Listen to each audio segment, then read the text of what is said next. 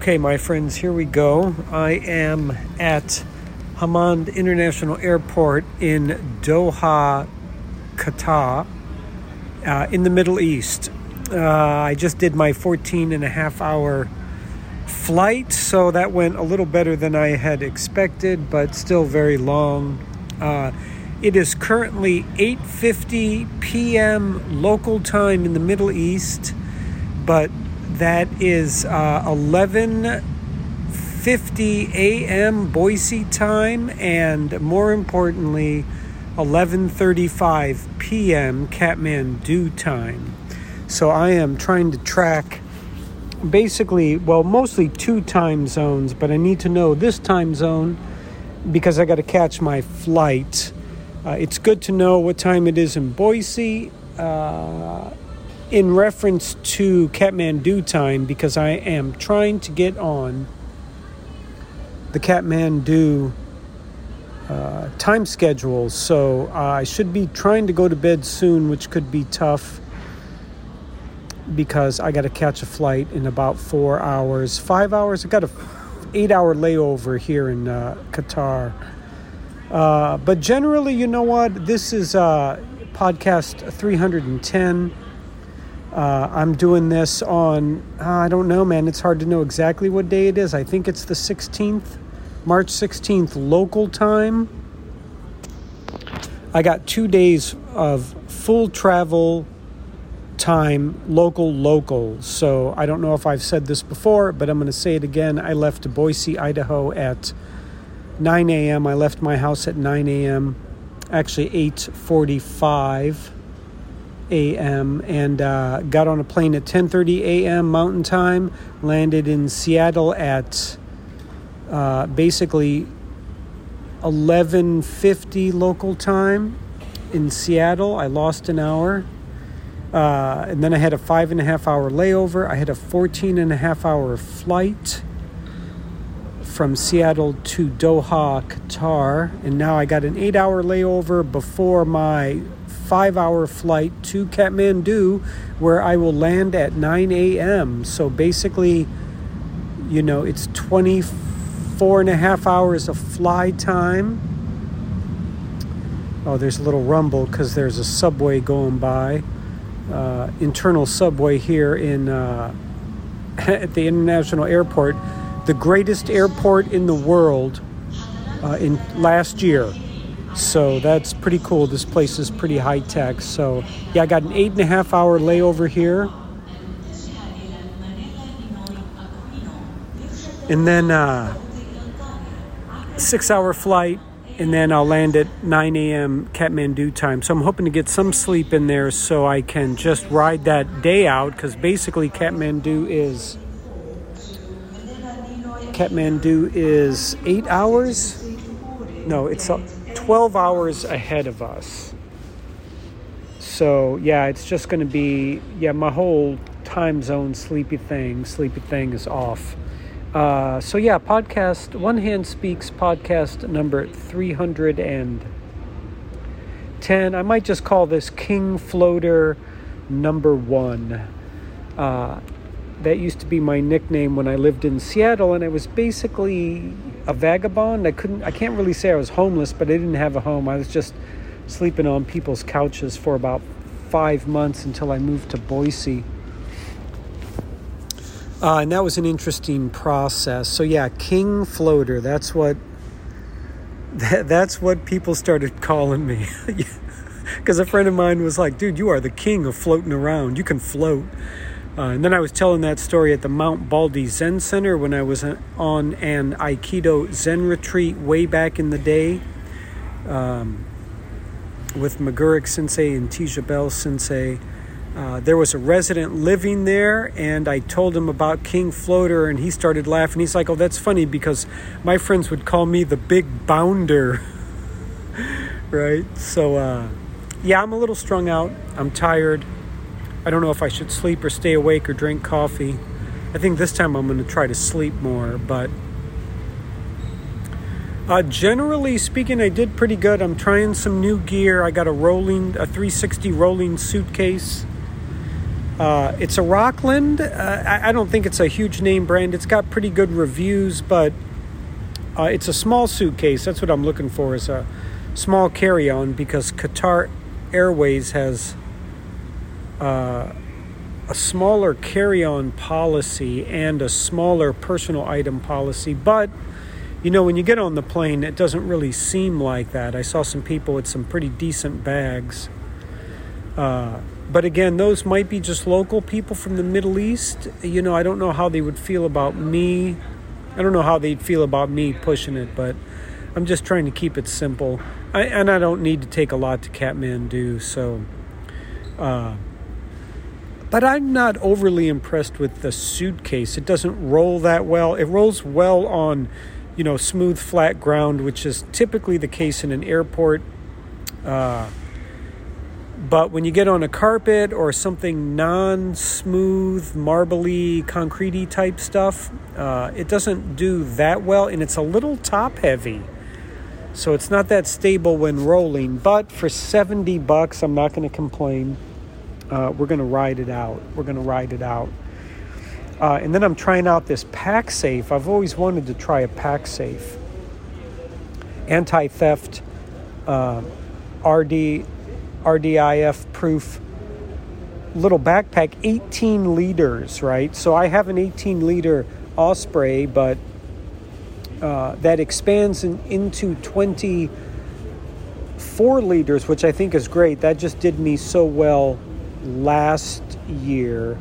Uh, I debated whether or not I should buy this. Maybe Pacsafe should they should just sponsor me because uh, I'm trying their bag out. I, am really interested in in an anti-theft bag. See how well that goes, and also just being limited to 18 liters, which is pretty substantial, but it's small enough to be considered a personal item. So it's not a big, gaudy uh, backpack. You know, they have a larger one, a 25 liter. I actually bought both of them, and I sent the 25 liter back. Um, yeah, I did a podcast about all that, so I don't want to go too far into it, but it's been really nice. It's been really nice. So that's been good. I did leave Boise uh, a little unprepared. Here are the two things that really did not happen. One, I did not have my neck pillow. So that's that little thing you wrap around your neck so you can sleep so your you know your head doesn't fall forward and then uh, your neck is all twisted and ganked out for the trip. So I didn't realize that until I got to the Boise airport. By then, it's too late. And uh, so I had to buy another one, which happened the last couple times I've traveled. So I'm to have to work a little system. I knew I wanted to take it, and I told myself to put it with my gear, but I didn't. Uh, I had a last minute sale on my molacounters.com site, which basically threw me for an hour. Uh, and then I even went to the post office to try to mail it, and that didn't work. So just a lot of time utilized that wasn't that efficient. And then, anyways, I forgot to do it. So not too bad. I bought another one in Seattle, so I'll have some spares. And then, but this is kind of the one that's bumming me out a little bit. Uh, I forgot some Starbucks instant coffee. So I can't remember what they're called, but they come, you can buy 10 of them in a box. They're like 12 bucks. It's instant coffee uh, you just put in hot water. Uh, you don't need a percolator or anything. They're great for traveling. Oh my gosh, I usually buy two of them. So I got 20, 20 things of coffee because I don't always want to be buying coffee in Kathmandu. They use a lot of cream and sugar. Um, and I like those because I can do eight ounces. I was really bummed about that. So, uh, not too bad, not too bad. And I'm packed super thin, so uh, my brother picked me up from from Boise, and uh, he mailed out my packages. He sent out my return. I sent back the 25 liter Pacsafe backpack. I think that was just a little bit too big uh, for what I needed, and he mailed out my other package. So that worked out. Got me to the airport on time. The TSA check in was butter. Oh my word gonna really enjoy doing a lot more of that. And uh, yeah, just got to Seattle, had a five hour layover, real easy flight, no problem. Uh, had a nice cup. Oh.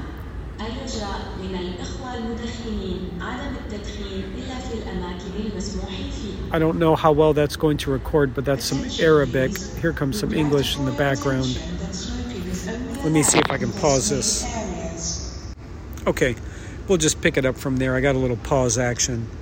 Uh, and then I had some good downtime in Seattle, which was nice. I took care of a little bit of paperwork, did a little more organization. I had a slamming good breakfast. Holy smokes, some vegetarian stuff. It was just really, really nice. Little interaction with a, a boy. Uh, he was telling his dad, he's like, Dad, that guy's got one one hand. And uh, his dad looked at me and I was smiling. And then the kid looked at me and he's like, What? And I was like, I can hear you. And everyone started laughing. And then his dad was like, Hey, try not to stare. And I'm like, You know what? It's totally cool. I'm used to it. It's not a problem. He's like, You know, we were just talking about Jim Abbott. And I was like, Oh, one of my heroes, you know? World class baseball player, world class person, great stature. I mean, really cool cat. So nice to have a little connection with that uh, and those kids. So that was really cool. Um, and then it's just getting ready to get on um,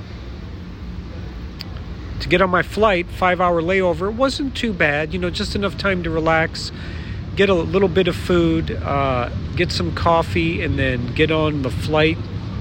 Get on that long flight. So I boarded an hour and a half early because I have a, a disability, early boarding for disability. So just a lot of hang time on the plane plane's packed. You know, I had this really nice guy from India sitting next to me.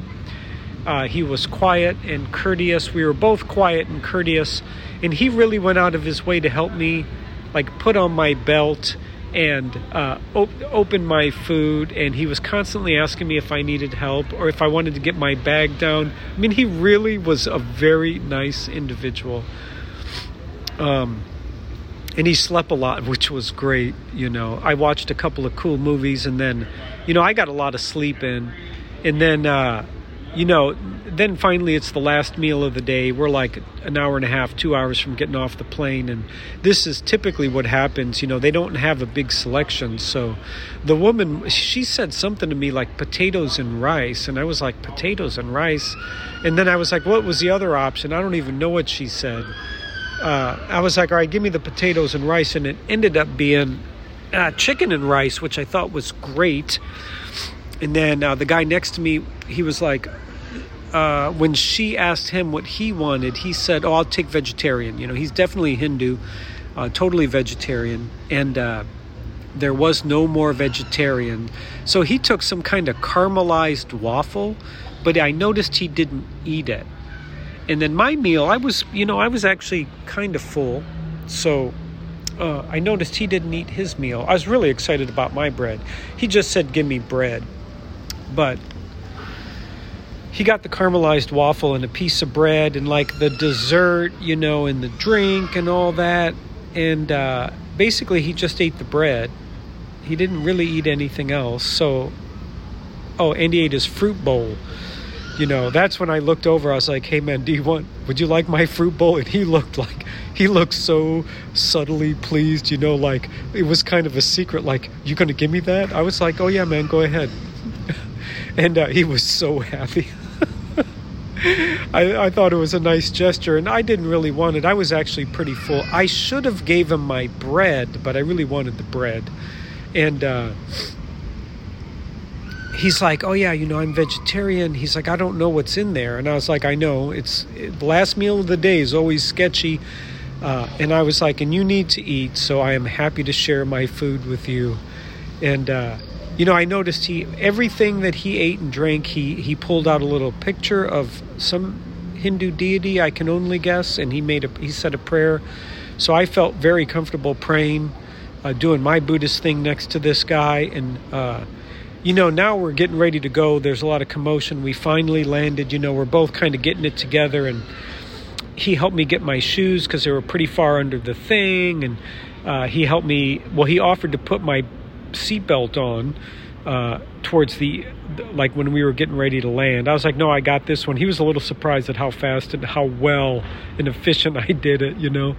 Uh, but I, you know, I actually touched his knee. I was like, hey, thank you. You know, thank you. That was really very kind. Um, and and thoughtful and I really appreciated that. So yeah, we were just riding it out and then I you know, he helped me get my shoes, then I put my shoes on. He's like, "You want me to tie those for you?" And I sure, man. I totally let him help me, you know. Uh, cuz he wants to help me. So, you know, I can't always say no. 90% of the time I said yes and and then we were just sitting there, you know, and people are trying to get off the plane and it's like super hectic and uh my, you know, to my left, I'm in an aisle seat. To my left, it's all backed up because I got a couple of very elderly people moving slow, and his bags are on the other side. We're in the middle lane. Okay, so there's people to our left and then people to our right. So we're in the middle lane. The lane to his right's moving quick, and he leaned over and he said, do, do you want me to help you get anything, or do you want me to help you with anything before I go? Because our lane's moving and, and you know i just want to offer one more time. And i said you know what man? No i can totally manage. I appreciate everything. That's very very generous of you and very kind and i, I want to let you know that i that i appreciate that. Thank you. And he shook my hand and he said you know it was very nice sitting next to you. And i said you know what you were very easy and very pleasant to sit next to on a 14 hour flight, and that really means something. Like you, you made the flight pleasurable. I can't say enjoyable, right? But it was just, it was easy. It was pleasurable. And he shook my hand, and I shook his hand, and and uh, he's like, "Yeah, we have one more flight. We're, you know, uh, in Doha. We have one more after this. This is our th- that'll be our third. And I was like, "Oh yeah, this is you know, I got one more flight too. I've already been on two. I flew into Seattle and then Seattle to Doha, and then I have one more. And he's like, Where are you going? I said, Kathmandu. And, and I asked him where he was going, India. And then I asked him, how, how long's his layover? He said, Three hours. I'm like, Oh, that's not bad. Then he asked me about my layover, and I said, Eight hours. He's like, Okay, that's long, but not bad. And then, you know, he grabbed his stuff and he waved me goodbye and he was gone.